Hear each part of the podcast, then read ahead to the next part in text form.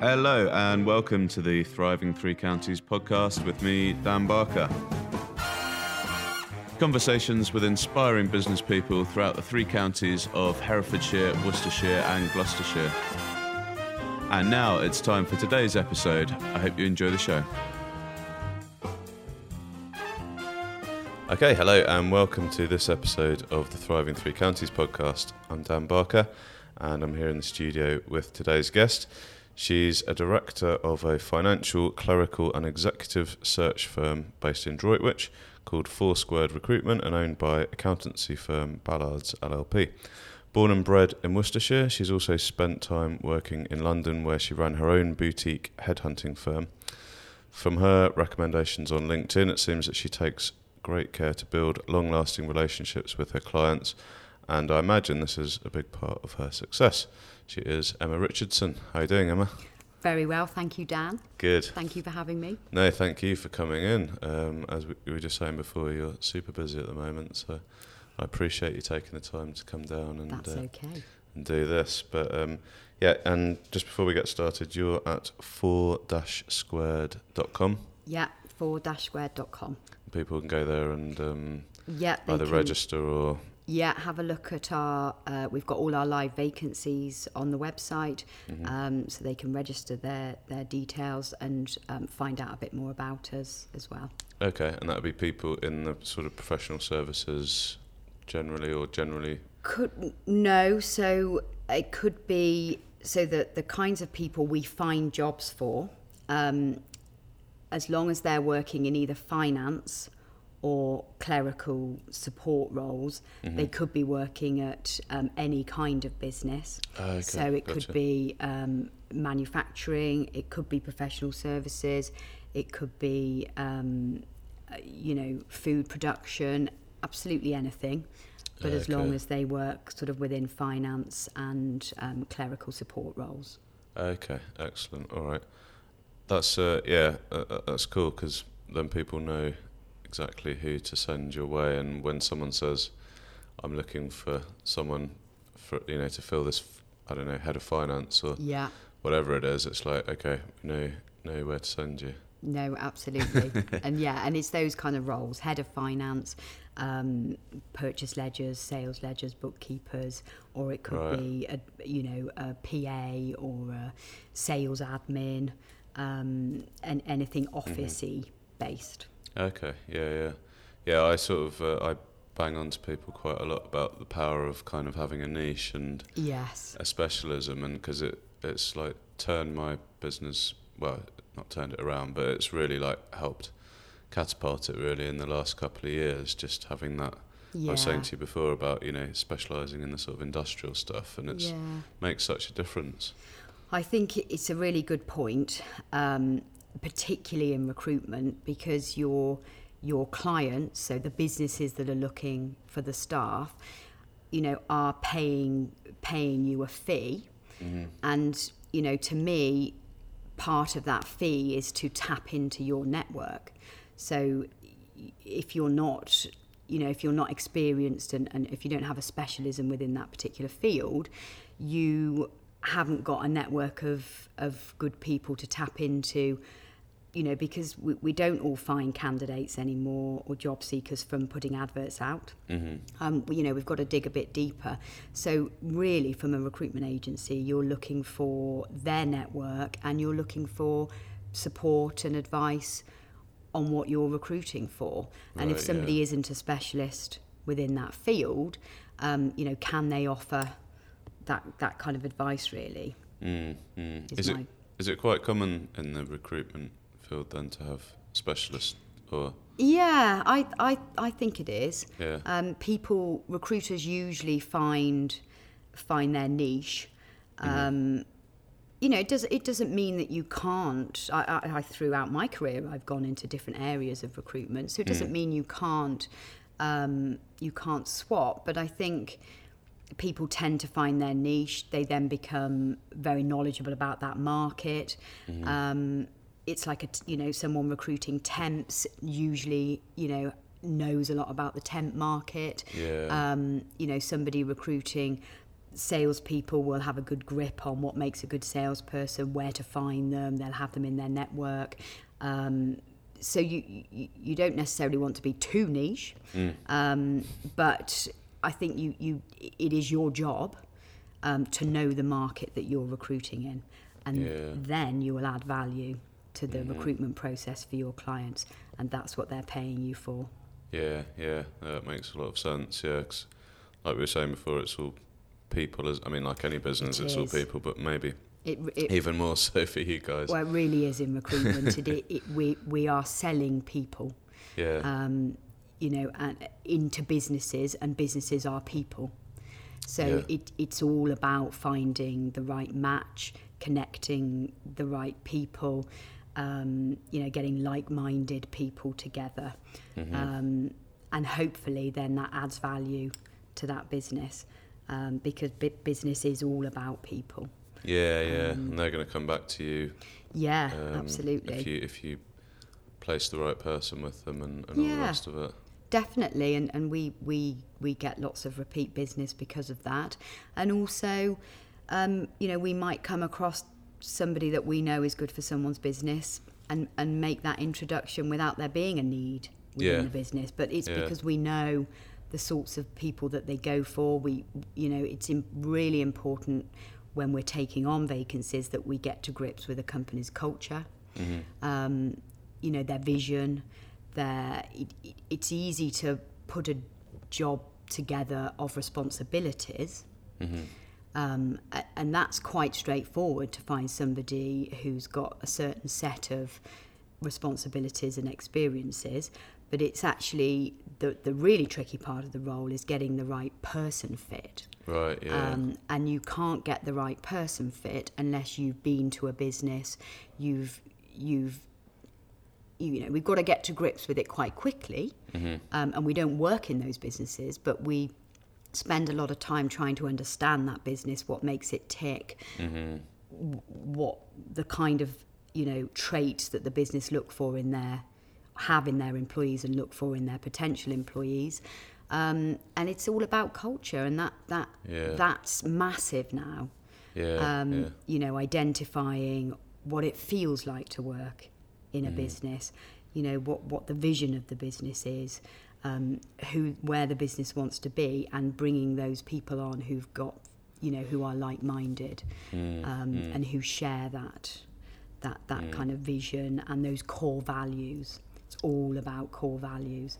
so it, yeah. it is actually very difficult to recruit for a business Yeah. when they haven't, um, wh- when that kind of stuff isn't very evident. Right. Okay. But again, if you go to a business, you spend some time with people within the business, you can you can pick up on the nuances of it, um, Okay. and all of that you can't write down on a job spec. um, you just have to get to grips with as a recruiter, and then then you can go out and hopefully find the right match. Right. Okay. Yeah. Yeah. I've heard people say like recruit for, is it recruit for sort of attitude rather than Definitely. you know experience. De- definitely, because you can, you know, it's so obvious, but you you can teach experience, um, but you you absolutely can't teach attitude. Um, Yeah. And I, you know, I I see this in clients, but I see it in my own business with my own team.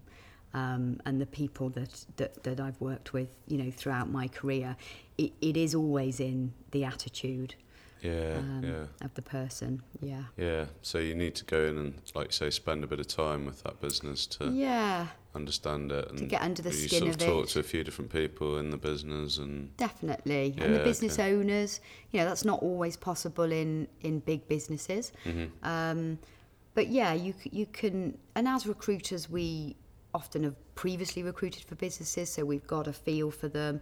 Um, You know, we we hear what job seekers say about different businesses. Um, you know, so we're always hoovering up information. That, That's what recruiters do. They, you know, that they what pa- gives them power and enables them to help the process is, is gathering information. Um, and so we're, you know, that that's what we spend our time doing.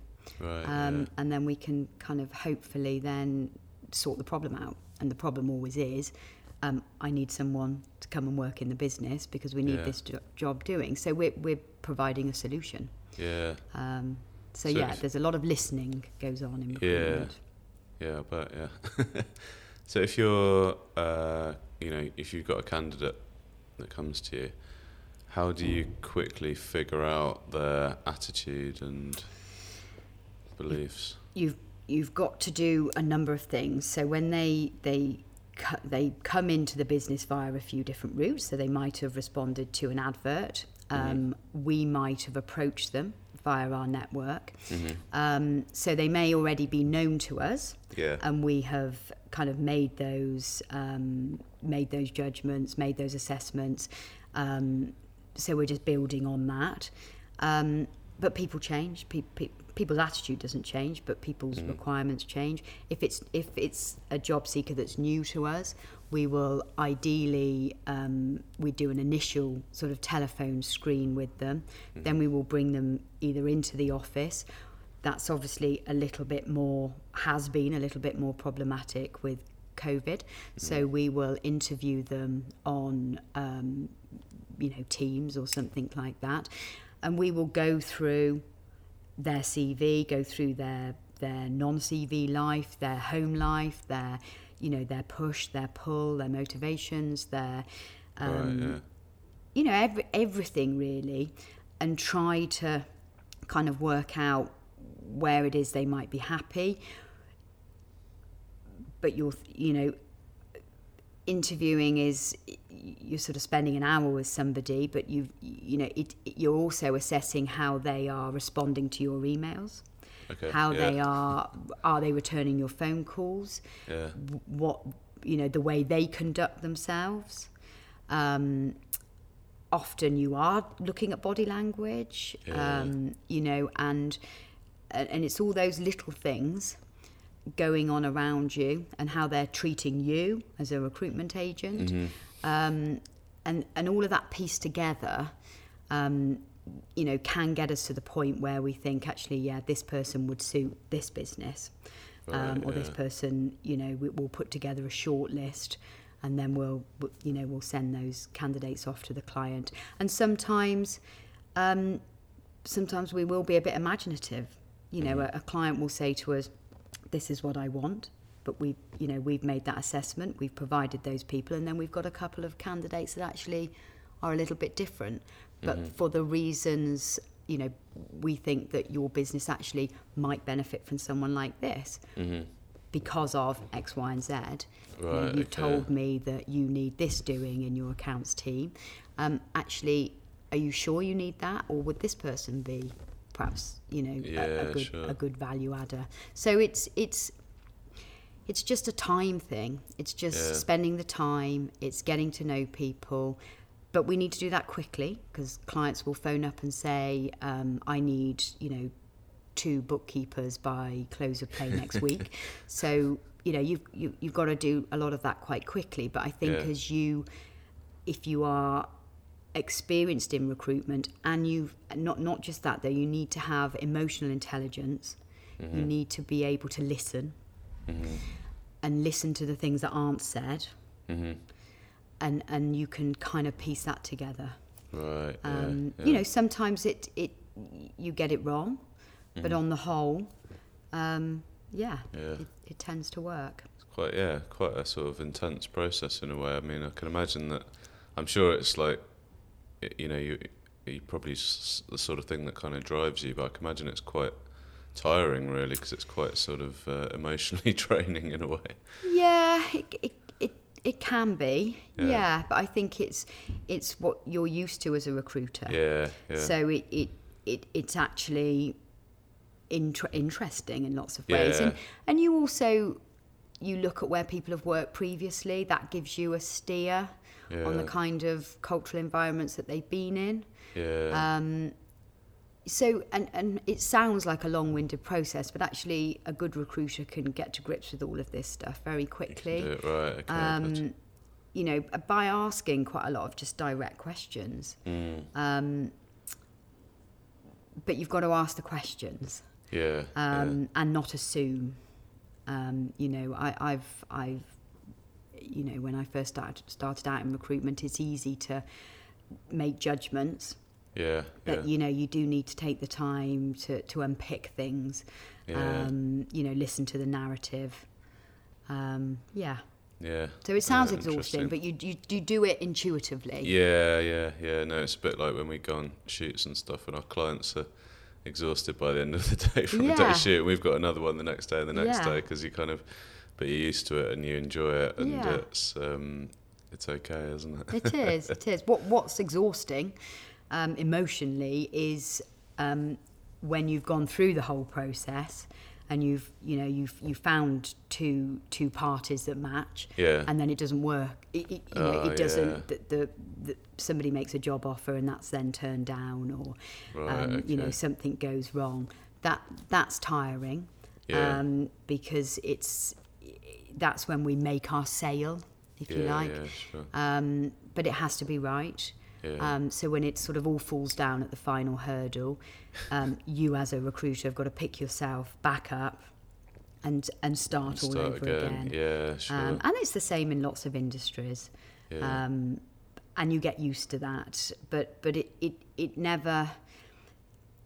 It, it's always it always is a bit hard when Yeah, it happens, can and you've got to self motivate, yeah. um, and that's where your team is so good. yeah. Um, yeah. You know, we, we can pick each other back up. when that happens. Yeah.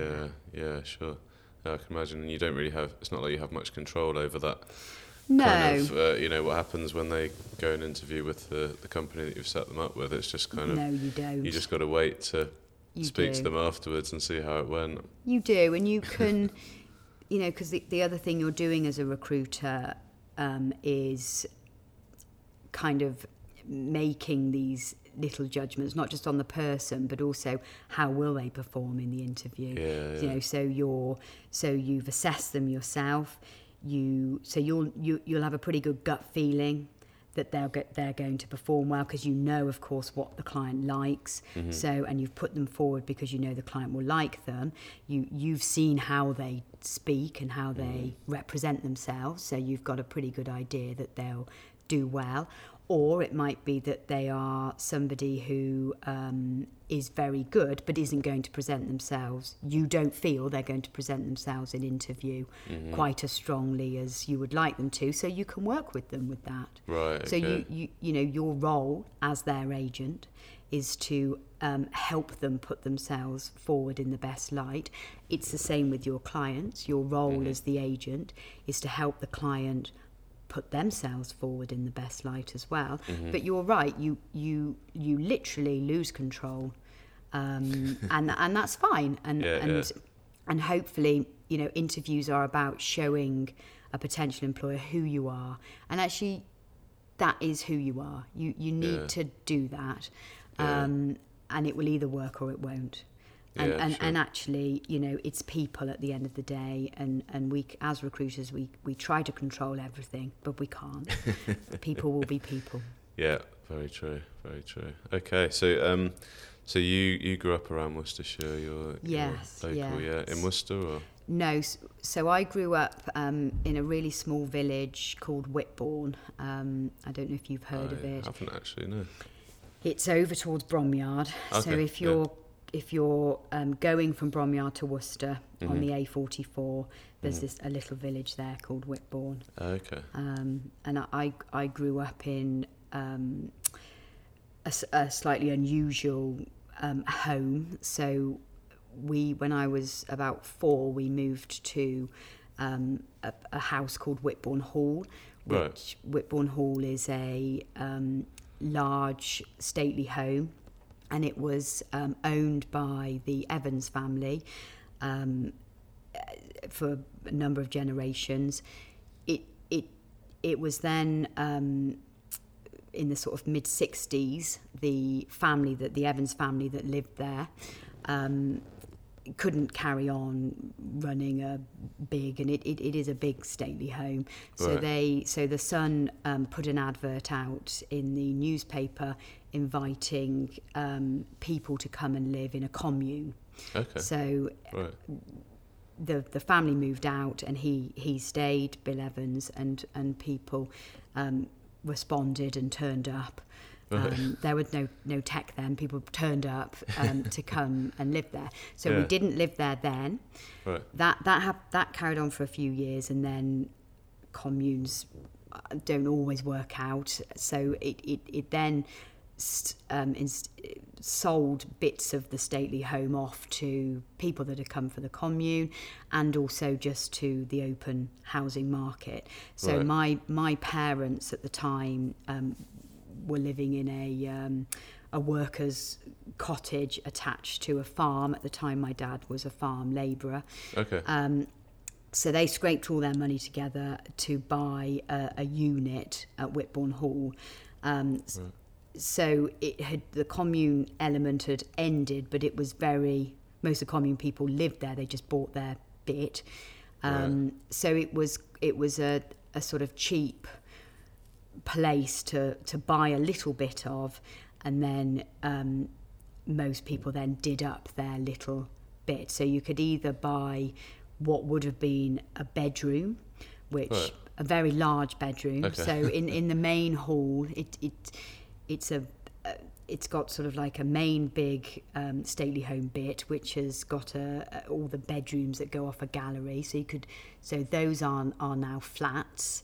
Um, Okay. Sort of some of them What each bedroom sort of thing. each bedroom. Some of them might, might be a two bed flat, some of them are sort of five Right. bed flats. Oh, wow. And then in the outbuild, there were a number of outbuildings attached, and my parents bought.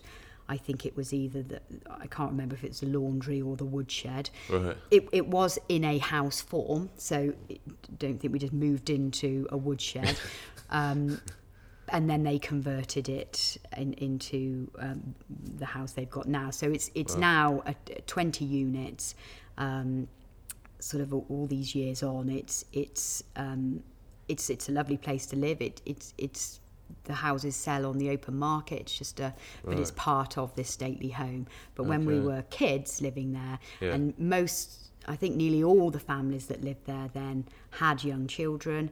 Um, and although we didn't, it wasn't true commune living, and we, we didn't eat all of our kind of meals together and work on the land and that kind of thing, it was very close knit. Right, um, And all my, so it was like a ready built gang of, you know, sort of 15 mates, Mates, that all yeah, lived there nice. as well. And then loads of land Yeah. um, loads of big rooms as well. So that the stately home has got, you know, ballroom, drawing room, dining room, library. So you've got all of that space, um, as well as the, the grounds um, that we basically just roamed around. Wow. So um, yeah, pretty cool. it.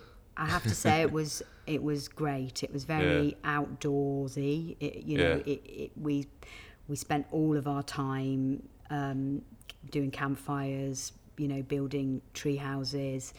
A lot of time digging underground dens, um, which were never very nice. Um, and had this ready built group of friends that lived there and then all of us sort of had friends around the village as well that would come over Right, to okay. Whitbourne Hall and and that's really where we spent a lot of our time Yeah, cool. And your parents still live there now? and my parents still live there now Oh, yeah there's a few people that still live there um, from the original um, I think there's there's two families that live there from the original commune days Right. um, and a few units are still owned by people who've been there. You know, my par- parents have been there sort of nearly 40 years, Right. wow. um, and it, it it's it's very different now. Mhm. It's it's beautiful to look to go and visit if you've ever if you're ever, ever over there. It's Mhm. um, the gardens are are amazing, but it and it's a wedding venue now, so Right,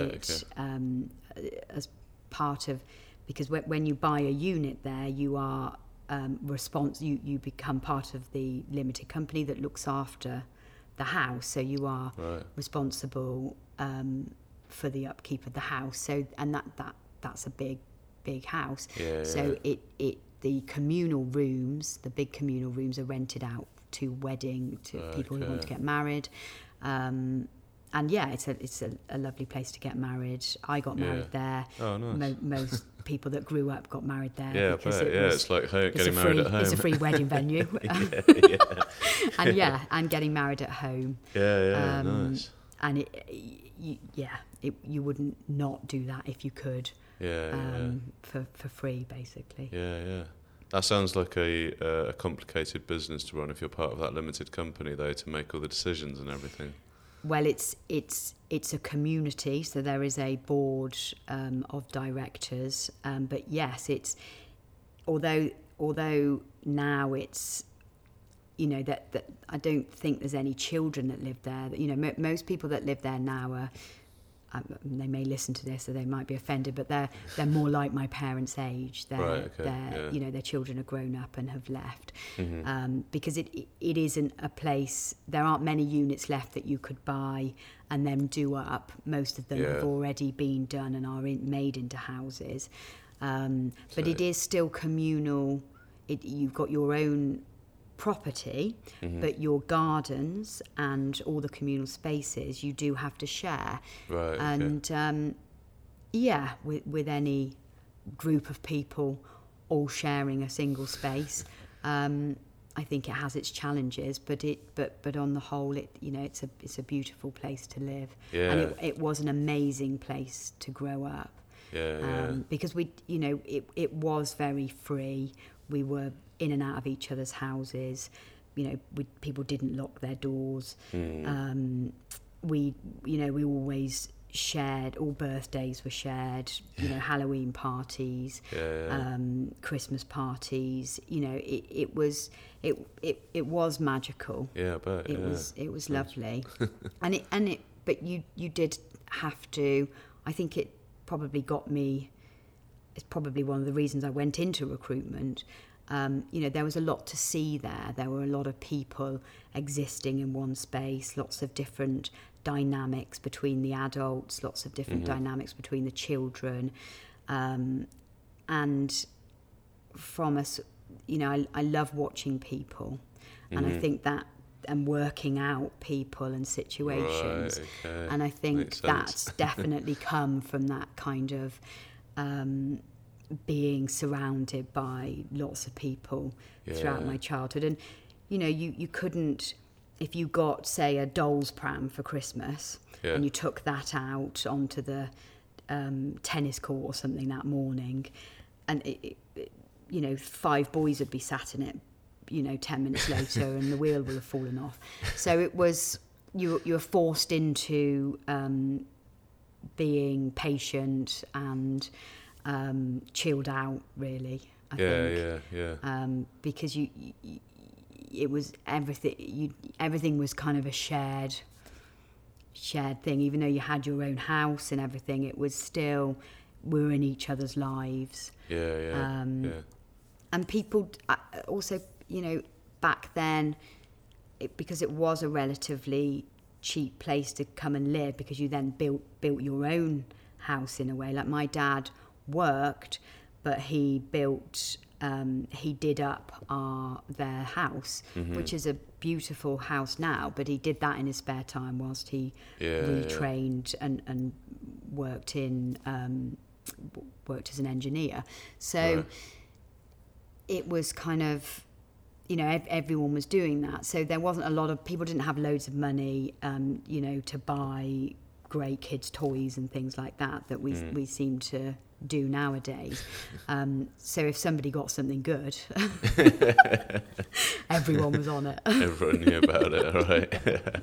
yeah but it Uh, you know it was nice it was simple it was just outdoorsy yeah, we, yeah. we just lived out you know we were constantly outdoors Yeah, um, sound, sounds nice. knocking around basically, just Yeah, messing around with campfires, um, and you know animals and horses and all that kind of stuff. Wow, that's amazing. Sounds really cool. Yeah, it was. it was good.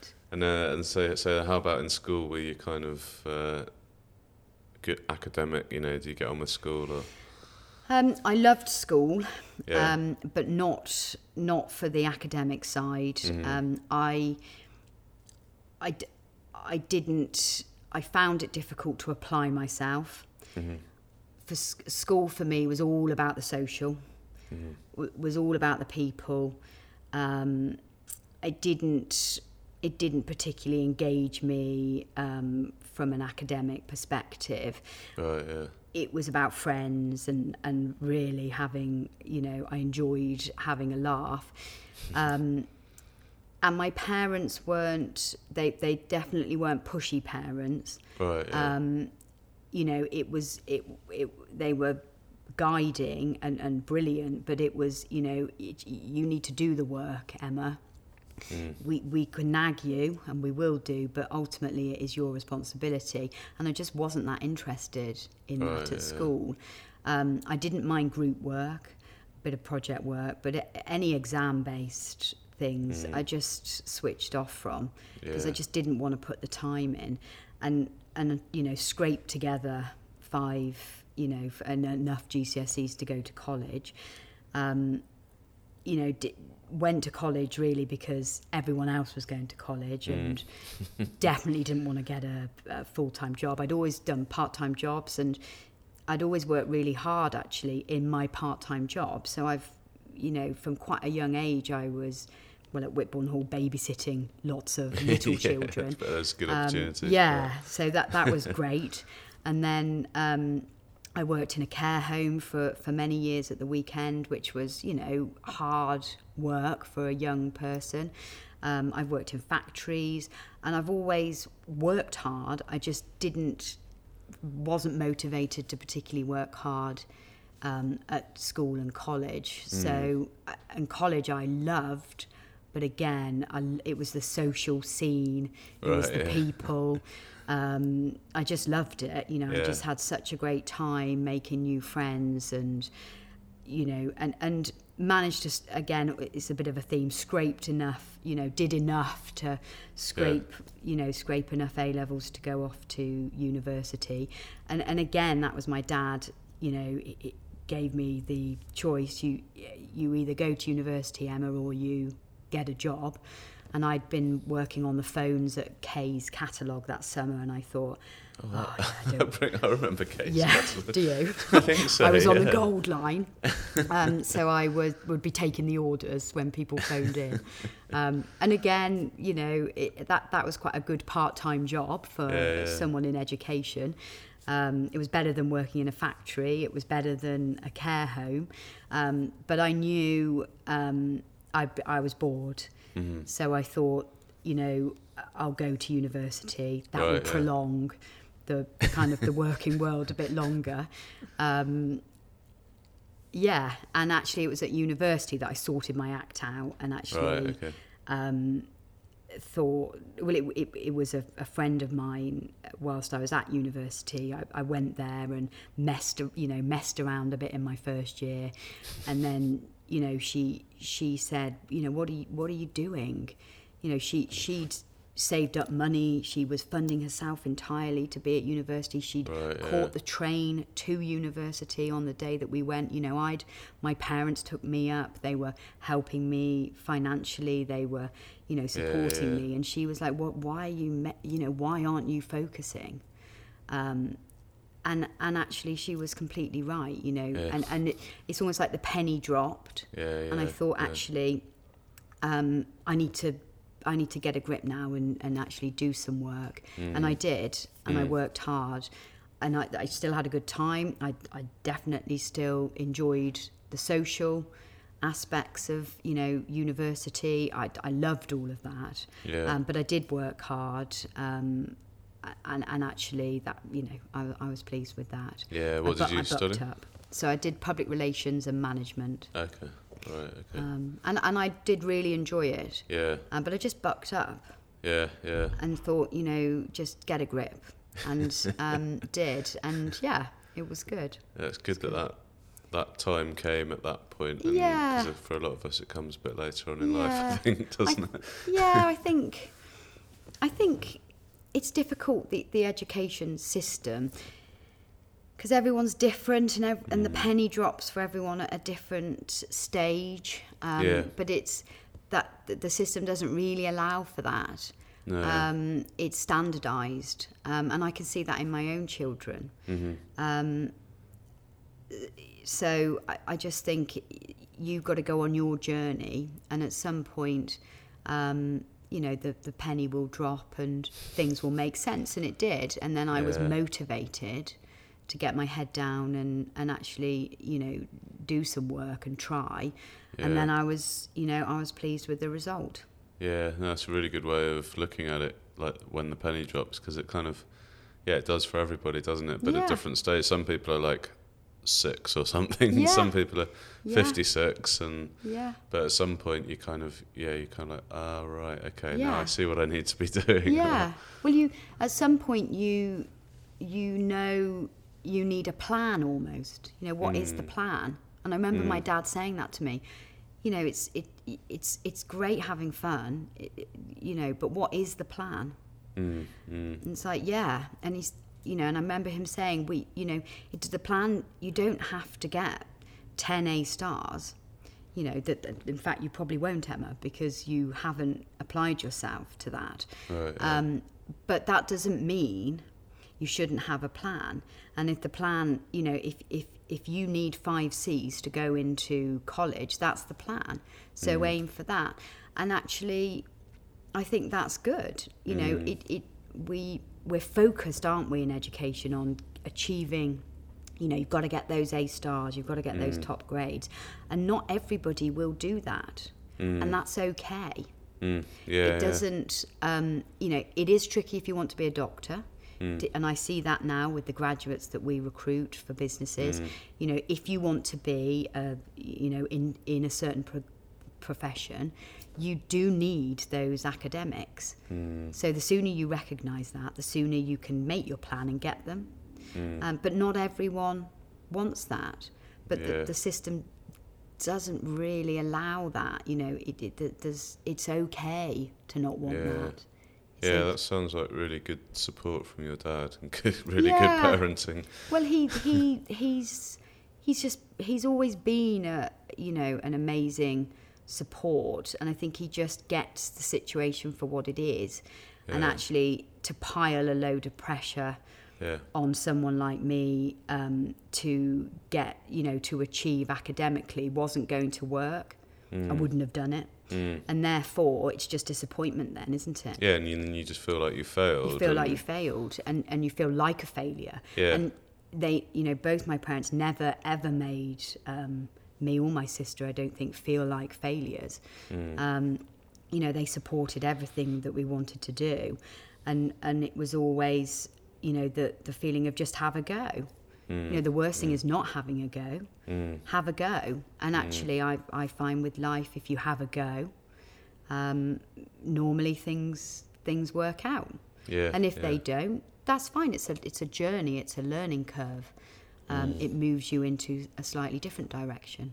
Yeah, yeah. No, it's uh, it is uh, it is interesting how you, like you say, there's that one way of Yeah. assessing people. Because I was saying this to someone just a couple of days ago. Actually, like I think I was I was kind of quite good at doing the exams, but learning for them last minute, really. But then afterwards, not really retaining the information. Right. You know, I could I'd worked out a system that worked for me where I needed to like put in a couple of weeks Yeah. solid work and I'd have a schedule of revision yeah. and that was just enough to get me through the exams and I could then come out with good grades but really I, I you know you kind of feel like it's like a bit of a Yeah. fraud almost because you kind of feel like you've done well in the exams but you come out and you're like yeah. don't, I can't really I don't really Can't understand it. it. properly it's interesting um, that because it's it, I've heard somebody speaking about that recently with the way that we haven't had exams because of COVID, Oh, yeah. and in fact the girls. So that that's that's supposedly a very boy way of taking an exam. That that's Right. more likely what the boys are prone to do to cram at the end, do what they need to do to get through the exam, whereas the girls, and and obviously I'm being quite generalist Yeah, here, yeah, but yeah. girls are more likely to do more along the way. And, and so the recent results from GCSEs and A levels, um, you know, girls have done well, Mm. um, but the boys haven't had that opportunity. You know, they, they haven't had those exams to kind of cram for and do at the end. And right um, it's it it's the way the system is, isn't it? But Yeah, I, I yeah, don't think there's yeah. a right or wrong. Yeah. Um, yeah. It's a real skill to be able to cram, you know, cram for an exam and know what to take in to get through that exam. Yeah, but it's always kind of doing something to please It the is kind of gatekeepers above you, and not really. It's not really got any substance to it. enough to get to the next. Yeah, to the Yeah. next kind of set of gatekeepers, and you're always kind of doing something to please Yeah. other people. Yeah, it is, but it's the way the system's set up. So Yeah, it, you know yeah. tho- those, and and you probably retain more than you, you know, you think maybe. Maybe, Maybe not though. maybe not. anyway, so uh, wh- where, where did you head off to university then? So I went to um, the University of Central Lancashire, which is based in Preston. Mm-hmm. Um, so yeah, I'd never been to Preston. I was because I'd you know not focused on my A levels. I was limited on my choices. Yeah, yeah. I think my dad. Well, m- most of the choices were London based, and I think my dad steered the Preston option for money. Um, it was a lot cheaper up Yeah, there, yeah. and I think um, it felt like probably going down to London at that point would have been. Um, I would have loved it, I'm sure. You would have got properly distracted. prob- probably distracted. So I think going up there to a similar sized town to Worcester um, wa- Yeah. was good, and and it was brilliant. I I loved, you know, really loved university. Mainly a, a theme for the people I met um, yeah. and the experiences I had. But yeah, moving, you know, university is is great. I think for totally putting you outside your comfort zone as a young person Mm. and making a whole new life for yourself without anything that you're, you know, any any of your home. Um, Yeah, yeah. And it's it's it's a shame now because obviously when I went to university, I I got a small grant. Mhm. Um, I was lucky; my parents were able to offer support as well, and I worked through university as Mhm. well. I had you know endless temp and part-time bar jobs and things like that. Mhm. Um, but now, obviously, going to university incurs a huge cost. Yeah, yeah. Um, But it, it, I would still recommend it to anyone um, because you're you're you're free, aren't you? You're you're you're on your own in the world. Yeah, that's how yeah. you feel at the time. Yeah, it's difficult, isn't it? I, I often feel like I'd struggle to recommend it Would just you, because you? of the the level of debt that people Yeah. come out with. You know, what is it like sixty grand or something? And I just feel like that's a really heavy burden yeah, uh, and a stress because Yeah. you know because I know because we, we we had some debt a, a while ago, and it stresses you out yeah, and, and and weighs down on you. And I just, I don't know. I feel a bit like there's so many opportunities to learn outside of there are. that way of doing it now that I, I, I guess I feel like I'd struggle.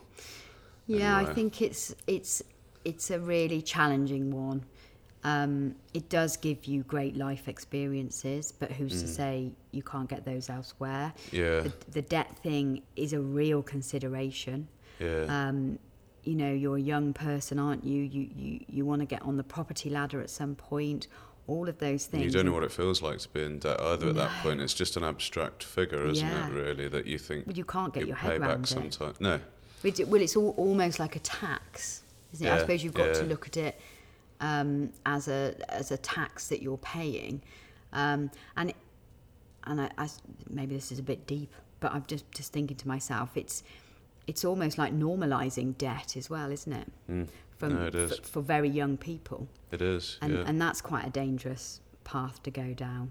yeah, Um, but and and now you're right. You know, we just within the accountancy side of the business within Ballards, we we now have um, school leavers. We don't just recruit graduates anymore. Right. We have you know people straight out of um, A levels, Mm. um, and th- that that route is is a good route now. That you know Mm. there's there's it's not I think the recruitment world now has moved away from being very strict about graduates Mhm. and has gone much back you know back into the whole apprenticeship um, scheme and getting people in via other routes which I think is good Yeah, I think it's yeah. good No, um, I, I because agree. I, I think it's a as you say a big th- a big decision to take on that debt, and it's a shame because university is a, is a really empowering or can be an empowering, enriching experience. Mm. Um, so yeah, Yeah, no, it's a yeah big, like you say, big decision, big subject. Big but, um, subject. it's uh, big subject. yeah, we'll leave, leave. So so after university, So I Hmm, I I don't know that one. okay, right. I don't know why that uh, triggered triggered her. love it. We'll leave that in. leave that. um, so after university, um, I knew I didn't want to go into public relations, Right. um, having studied it, um, and wasn't really that sure what I wanted to go into. Um, so, but knew that I wanted to stay living where I was living. Um, I had a house with friends. Um, you know, knew people that were still studying, and a couple of my friends were getting jobs in Preston. So I went to a recruitment agency right. to find out if they what kind of jobs they had and they said which is often the way with recruiters you know have you ever thought about working in a recruitment agency Is that right? Is that yeah, that, that's that's the general route in Dan for a lot of people because you know mo- it's a great profession but most people don't think when they're 15 16 17 I really want to be working in recruitment Right. um, it, it you know it it's something people will fall into more often than not. Right. So I said no, you know, yes, I know a bit about recruitment agencies because I'd done a summer um, temping in an industrial recruitment business in Worcester, and I loved it. That that Right. was and that was finding um, factory temps for um, places like Kay's Catalogue and uh, those kind of places. Um, so I'd really enjoyed that. It was very fast paced. It was um, talking to people. It, it was good. It was good fun. So I said, you know, I knew I knew a bit, but tell me about it. And they, it was a small local business um, called Clayton Recruitment, and they um, talked to me about finance recruitment and said we we think that you'd be, um, you know, having had a good chat to you, we think that you'd actually be quite good at recruiting accountants. Right. I, don't know how that assessment had been made. I, I knew absolutely nothing. Sounds like they knew what they were talking about, though. maybe, but I knew nothing, um, nothing about you know re- recruiting accountants at all. yeah. Um, but she, Lynn, Lynn was her name. Um, she was my first manager. She was brilliant. Um, and she said, we, we, we don't have the desk, i.e. we haven't set it up, but we, we think that actually chartered accountancy firms, so phoning firms of accountants and seeing if you can recruit for them, you'd, they'd, they'd react well to you. Right. Um, so that's what I did, and then just start, you know, started going through the yellow pages, phoning accountancy firms and Right. getting jobs on, and then finding people to fill the jobs. Oh, cool. So a bit of cold calling experience as well. Yeah, yeah. Well, all recruitment is, you know, all recruitment jobs are cold calling. Um, Yeah, I it's, suppose so, yeah. yeah, it's it's cold calling is part of part of it. Um, I'm not saying it as a like a, a negative. I, I sort of wish that I'd have do done something like that because I feel like it sort of gives you really good experience of like yeah, being told no and yeah, you know f- and and keeping going and and stuff. Yeah. Like it seems whenever I hear people in you know sort of doing sales training things like that, they often talk about some experience they had. yeah. you know, for a couple of years or something, doing some kind of cold calling and sales, and it seems like that'd be a really good It is good. experience. It, it, it's hard um, at first, but it, it is good, and Yeah. it it gives you confidence to just Mm-hmm. pick the phone up. Mm. It gives you, you know, y- you've got to you've got to have tenacity Mm. um, because most people won't react. You know, they very rarely will you make a cold call and they say, "Yes, I'm looking for this person. Can you recruit them for me?" Yeah. Um, but some, but they do. Yeah, If you make enough phone calls, enough. Yeah, you will get you will eventually get through you know and and back then so this was early you know this was 2000 Um, we we hadn't really gone full on on the internet. Um, We you know it, it was really was the yellow pages, flicking through and making telephone calls, um, and it it was good. It was a Yeah. good good way to start. Um, and I loved it. I, I lo- immediately liked accountants. Mm-hmm. Um, you know where you are with them. They're, Right, yeah. they're, they're, they're on the whole, you know, good, solid, nice, honest people. Yeah. Um, and I just felt a connection with them, which, which is really weird. We don't even have any accountants in our family. I personally would be, you know, would not make a good accountant. My skill set is very different to Yeah. theirs. Um, but I, I get, I suppose I got them. Um, Yeah. And I, I did that for a few years. I, I loved it, but slowly my friends were trickling to London, Mm-hmm. and um, I had no reason to stay in Preston, no no Right, yeah. family ties, and I I definitely wanted the bright lights of Mm-hmm. London. Um, and wanted to give that a go, so so moved there, Right. and then um, got a job in a, a, a big London finance recruitment um, agency called Goodman Masson, um, and did carried on doing accountancy recruitment, so still recruiting for accountancy practices, but specialising in tax accountants, which is Okay. ridiculously niche. Yeah. yeah. Um, but it, but believe it or not, is quite a big world. Yeah, of I'm sure there's a recruitment. few of them, um, yeah, and um, and that's very much headhunting.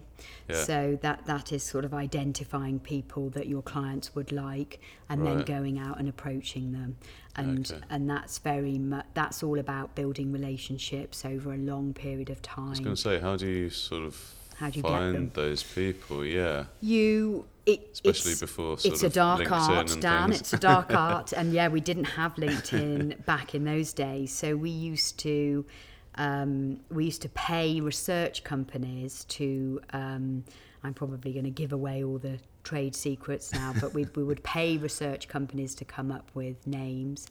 Um, and then we would directly approach those people at their place of work. So you would Okay, phone right. through, um, tell them that you, um, you know, give it, it's it's a re, it's a phoning somebody at their place of work um, when you're approaching them and asking them if they're look, you know, if you can tempt them into a new job, is quite a tricky call, um, and is a bit rude. In all honesty, you know, Yeah. and, and can make that person feel very uncomfortable.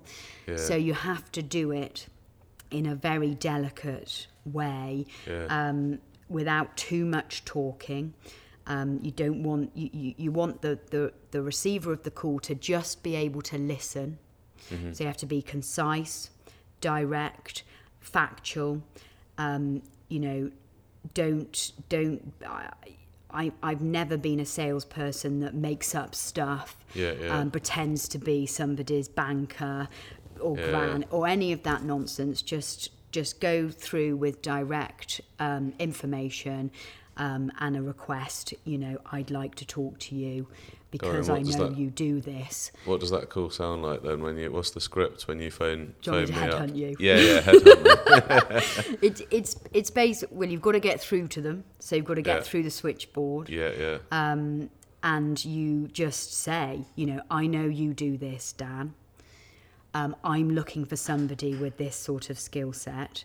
Um, I know you're at work and this is awkward. I don't expect you to talk to me now. If you are interested in at least hearing what I've got to say, absolutely no commitment is needed. Just give me your mobile number and I'll call you when you, when it's a bit more private and you're at okay. home. And people say no Yeah, yeah. fine. Um, but a lot of people will say yes. Right. Um, and then you. you've, you've created a bit of intrigue there, I suppose. Yeah, I, I- yes, and I think you've been honest. yeah, yeah, yeah. It does sound sounds very honest. Um, And you've got something. Yeah. And you're and also you're not saying to them, you you know, you're not trying to do the whole thing in that call. Mm. You're all you're actually saying is just hear what I've got to say. Mm. You know, there is no commitment. All you just need to l- sit and listen. yeah. Um, and and in a way, what have they got to lose? Um, Yeah, you know- you've know, genuinely got something you've that got could time, help them. haven't you? You've got time to lose, and that's about it. Yeah. And if somebody's willing to phone you at nine o'clock at night, tell you about something that could um, further your career, make you happier, potentially get you more money. Um, what what is 15 minutes of your time? Yeah. Yeah. Um, so that that's that that was the job, and then you you phoned people at night, um, and then you tried to hook them in. Often they weren't interested at the time, and then you'd keep in touch with them for years. Right, and eventually, because you've pieced together information about them and what what would make them say yes and what their future aspirations are, eventually you can return to them with the right thing. Mm-hmm. Um, but it's a it's a it's a it's a long game. It takes a Yeah, lot of yeah. patience. Yeah. Um, yeah. So, but it, it was great. Yeah. Um, I, you know, I, I loved it. Yeah. Um, and I, le- I left that business um, and had a bit of a break and then went into doing that on a self-employed basis. right. Okay. Um, and, and this was still in London, wasn't it? yeah, still in London. So set a set a business, a tax recruitment business up with a, a client, not a client, a, a work colleague, Mm-hmm. um, and we did that um, for a few years, and it it was brilliant. But it, it was full on. It Mm. Was um, you know the hours that I was working. Um, you know, were, were crazy. Because Yeah. when you're in London, you know, and then you're waiting to speak to people when they get home from their London jobs. And back then, we didn't have work life balance, and, Yeah. you know, pe- people just worked, worked, work. Um, so I was waiting to speak to these tax people at sort of nine, ten at night when they'd returned home from their jobs. Um, and it, it, it was just exhausting. Plus, we had staff. You know, we, we it, was it was full on, and I just. I, I don't know if I burnt out, but I just it got to about 2000 and sort of seven, and I just hit a wall and had yeah. a but and had a real, you know, suddenly got a real yearning to return to Worcester, Right. Okay. um, to, to return to my family. Yeah. I think more than anything. Yeah. I loved London. My, th- when you move to London with your friends, they all start petering away from London. When you get to a certain age, everyone Right. starts going home okay. um, yeah. to have children and get married and all of those things. So people Yeah. were kind of leaving. Um, I loved I loved it, but I I just I was exhausted, and I think I I just I just had this real yearning to return back to Worcestershire and, Right. and back to where I'd grown up, and I coincidentally had then met my husband. Um, Right, okay. who is from the same area? Okay. Um, so he'd, he'd also had a life in London, but um, he'd returned back here. yeah. And so it all kind of collided at the same time. Yeah. I, came back here, carried on with the tax recruitment, but carried on on my own. Mm-hmm. Okay. Mm-hmm. Um, and loved that. D- You know, that was, um, I set the agenda. Yeah. It was, um, I could work when I wanted. Um, I then had my children, and when my children were young, you know, for me, having flexible working arrangements when they were very small was was massive. Mm. um, because um, I did want to be involved with their lives and um, you know w- wanted to be a hands-on mother, but also needed to work and um, had this you know this this tax career, recruitment career. So was able to make money from it um, Yeah, yeah. and it, it was brilliant. It was great to do with my children but once both the children were in school i thought actually i'm now a bit lonely. I'm a little bit bored with tax accountants. I, I, lo- I love them. They're, they're brilliant but I've, I've had i've had enough of this world now. I Right. need something different. Um, and, I, and I just had this massive yearning um, to be with people in an office Right. so where, whereas most people get really fed up of that and want to be self-employed Yeah, and yeah. want to do it on their own, I just had this real yearning within me to get back into the office. Um, Sounds like maybe, f- you know, from your childhood, from being Yeah, around uh, all those so. people all the time. I think so, because I, that's what I love about um, what I love about my job. I love being in the office. I love being with people. Yeah. Um, I love the office. You know, it's it's as simple as the office banter. yeah. You know, it's, it's very basic human needs, Yeah. and mine are definitely being um, with people. yeah.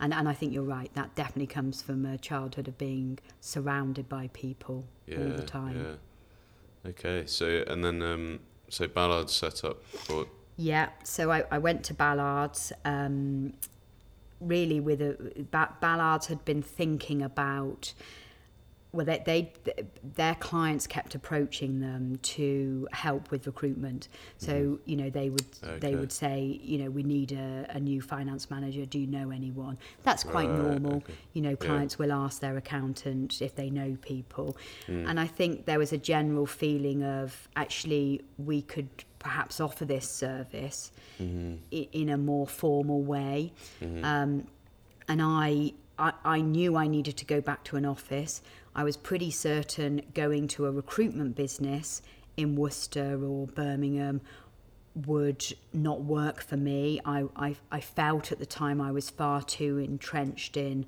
tax recruitment and self employment to really be able yeah. to kind of. I wasn't sure um, how good I'd be at general recruitment, yeah. um, and I wasn't sure I could go from being self employed to working for somebody else in a recruitment business where I would then not have any control. So I I I thought well, I, did, I, I actually did think when I was kind of daydreaming about making this move, the perfect place for me would be an accountancy firm. But but really, what would I do in one? Right, not yeah. being an accountant. um, so I, you know, ad- identified a few local accountancy firms with the view to maybe doing their recruitment for them, Mm-hmm. which is, is something I'd, I would have been able to do, having you know recruited for accountancy firms really all my career. Yeah. So, but just being in house, you know, just recruiting. But but Ballards already had that provision. Um, but they spoke to me about this idea of offering recruitment services to their clients. So I, I, I came on board to do that, um, which was a huge step for me at the time. You know, I, I really did feel like, um, would I be able to um, cope in an office? Um, you know, w- will I get on with people again? Um, Yeah. You know, I've been on my own for so long. i- Is what what what? what am I? Am I? Uh, can people work with me? And it, it was brilliant. Yeah. Um, you know, it, I think as I think everybody starts a new job with this, um, or, or most people start a new job and at some point get this imposter syndrome feeling. And I coach a lot of my candidates about this.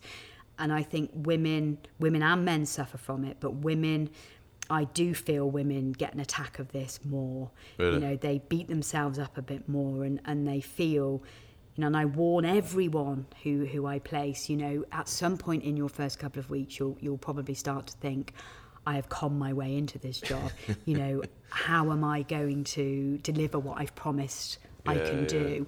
Um, and you do, you always do. You just relax into it, and, and quite quickly you realise you know what you're doing. And that's what happened with Ballards. It was, I just loved it from the get go. Yeah. And actually, um, I loved working with the clients, and we were getting roles in, and it was brilliant. And, and it quite quickly became obvious look, we need to formalize this get get a proper agency set up and um, ballards have always um, let me run with that they've they've Well. supported it from the from day dot they they could see the opportunity you know i was a little bit um, tired of um, you know I'd run a recruitment agency I'd worked for myself for many years al- albeit me but I'd still run a recruitment business. It it had you know it did everything a recruitment business did.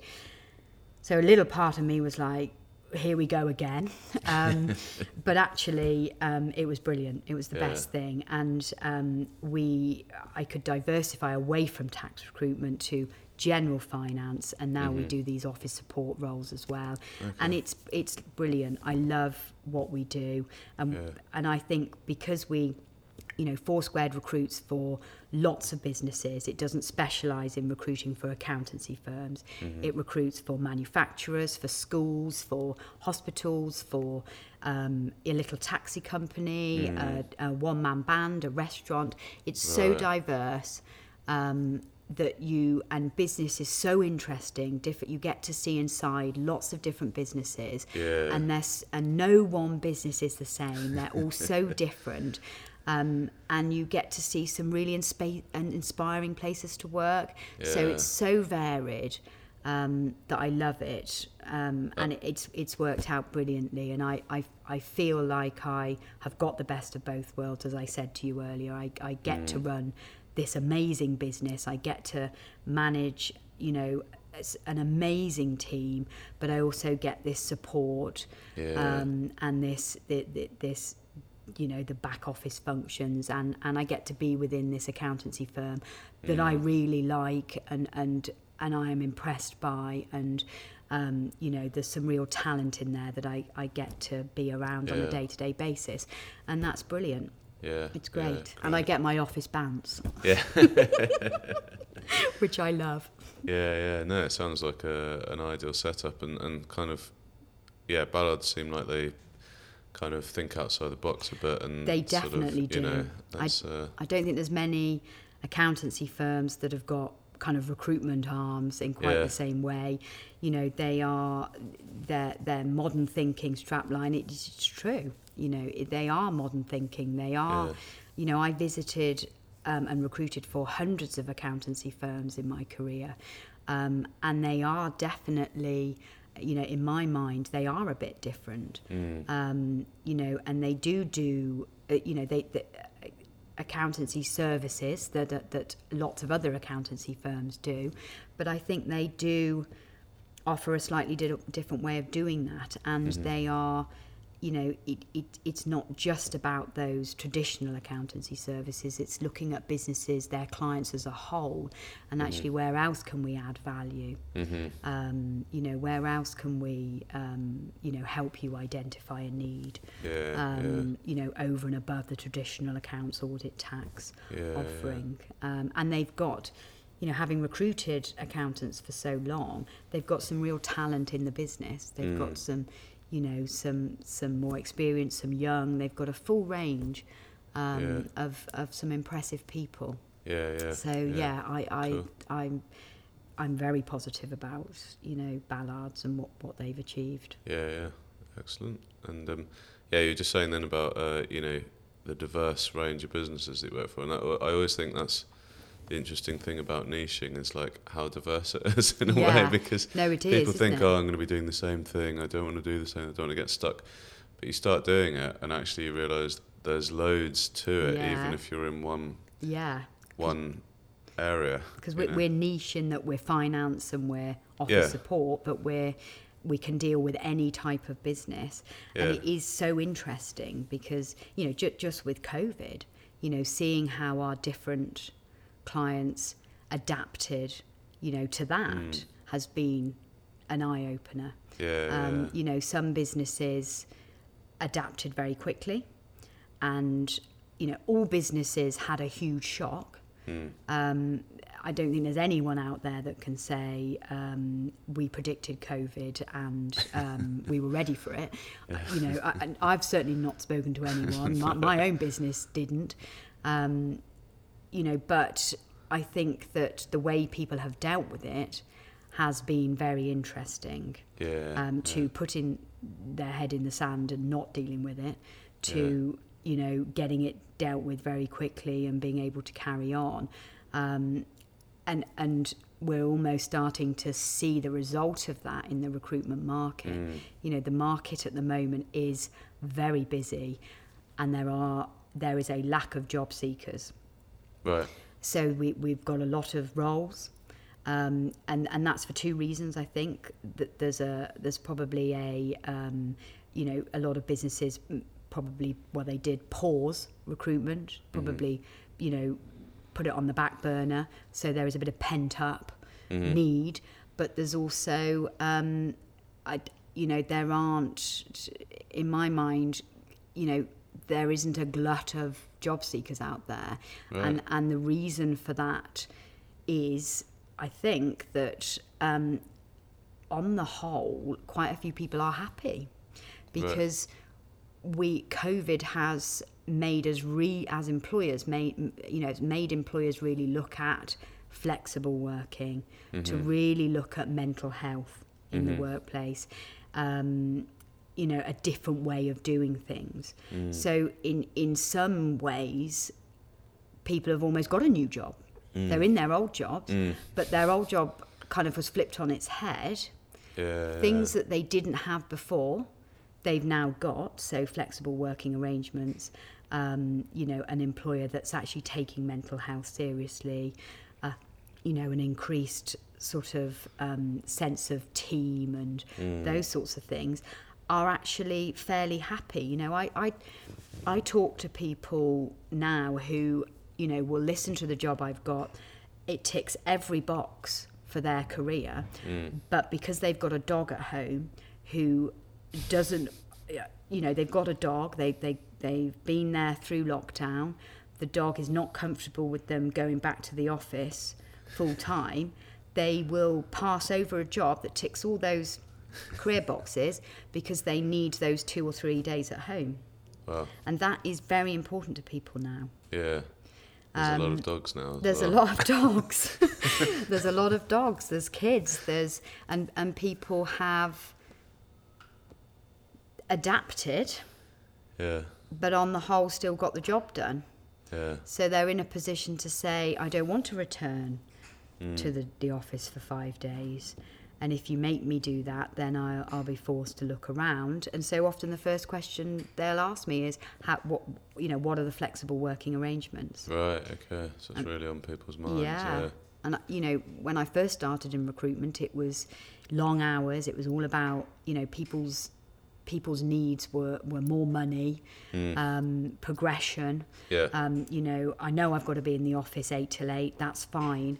That's expected. It's what it is. Yeah. Um, now, young people are not looking for that. You know, it, it's and and you know any job seeker really. It's it's much more about does this company care about me? You know what what is their mental health provision? Um, how flexible are they going to be? Because I don't want to come to work at nine o'clock every day Mm. actually. I, some days I want to start at four, you know, start at eight and finish at four. And some days I want to start at nine and finish at five. But I want Yeah. that flexibility. Yeah. Um, and I'm willing to, um, you know, perhaps take a slightly lower salary to achieve that. Right. Um, so it's, it's, it's very different. yeah. Yeah. Yeah. Um, so yeah, it's it's and you. I think people now are very focused on well, what is the company culture of this business? Mm. You know, I don't care about the salary. What I want to know is what what's it feel like to work in that business. Be interesting to see kind of what types of businesses and roles then prevail in a few years' time, won't it? To see, you know, if if people return to kind of, well, we've got to put in the hours to get the job done, kind of thing, and it goes back that way, or if it goes, you I know, think carries it's- on on the I think it's I.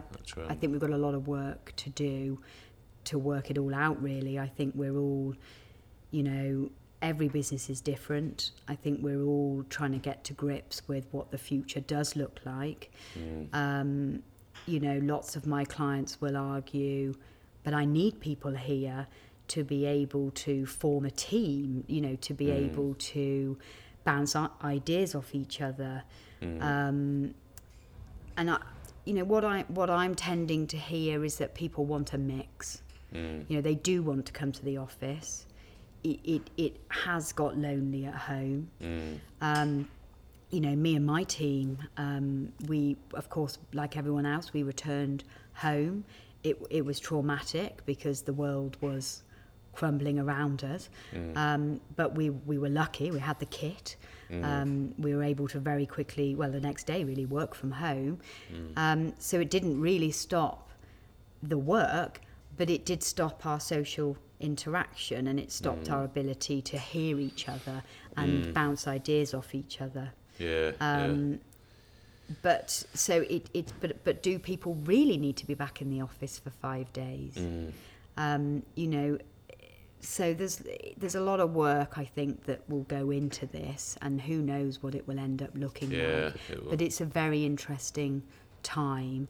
Yeah. Um, but I am, you know, if an if if an employer comes to us and wants somebody in five days, that's becoming quite tricky for us to find somebody that's willing to do that. There are the odd people who, you know, really don't like it at home, and it's not, you know, working from home is not conducive to everyone. No, no. You know, we saw right. that in the pan in, in the in the pandemic. yeah. You know, some people don't have the space. Yeah. They've got children at home. You know, they want to be in the office. It, yeah. They want to be working with other people. So it's an interesting time. Mm, you know, it would be it would be good to well, it would be interesting to see how it all pans out. Definitely, definitely. Well, we've just come up to an hour and a quarter. Would you believe it? Goes so quickly. it does, doesn't it? So, uh, uh, again, people find you at 4-squared.com. yeah, You're on LinkedIn. yeah. So I can definitely look you up on there if they find Emma Richardson. And then uh, Four Squared Recruitment is on uh, LinkedIn That's as well, so they can yeah. go to all those places. But Yeah. um, no, thank you very much. That was uh, you, very interesting and uh, entertaining and all the rest of it. So Thank you. appreciate your time. Appreciate you having me. Take care. Bye. You've been listening to the Thriving Three Counties podcast with me, Dan Barker. You can find links to all the episodes and show notes over at danbarkerstudios.com forward slash podcast. If you've enjoyed today's show, please head over to iTunes and leave us a review. It helps other people find the show and connect more people in the region. Thank you very much for your time listening. I hope you've enjoyed it, and we'll see you next time.